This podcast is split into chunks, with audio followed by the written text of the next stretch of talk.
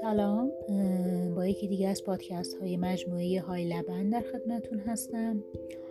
در این بخش درباره ماست کوزه‌ای برای شما توضیح میدم. ماست چکیده یا ماست کوزه‌ای یه نوعی از ماسته که از طریق ظروف سفالی به عمل میاد. کوزه خاصیت جذب کنندگی بالایی داره به همین دلیل برای خنک نگه داشتن آب چکیده شدن ماست تراوش آب درون کوزه های کشاورزی می‌تونیم ازش استفاده کنیم. این خاصیت جذب کوزه ها باعث میشه که ماست تهیه شده در اونها بسیار سفتر و با کیفیتتر از سایر ماست ها باشه.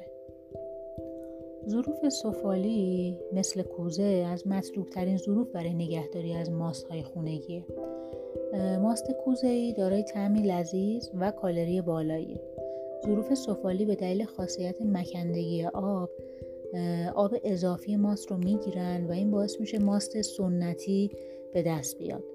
ظروف سفالی در اشکال گوناگون برای استفاده شرکت های لبنیاتی و رستوران ها تولید میشن در واقع با ریختن شیر در دمای 20 درجه توی ظروف کوزه‌ای استریزه شده و افسودن مواد دیگر درون اون پس از گذشت یه زمان معین ماست کوزه‌ای به دست میاد و در بازار عرضه میشه. زمان ماندگاری ماست کوزه‌ای نسبت به سایر ماست خیلی زیاده. معمولا این ماست رو تا دو ماه بعد از تولید هم می‌تونیم استفاده کنیم و نگهداری کنیم. ماست کوزه‌ای یکی از چاشنی های مهم غذاهای ایرانی است.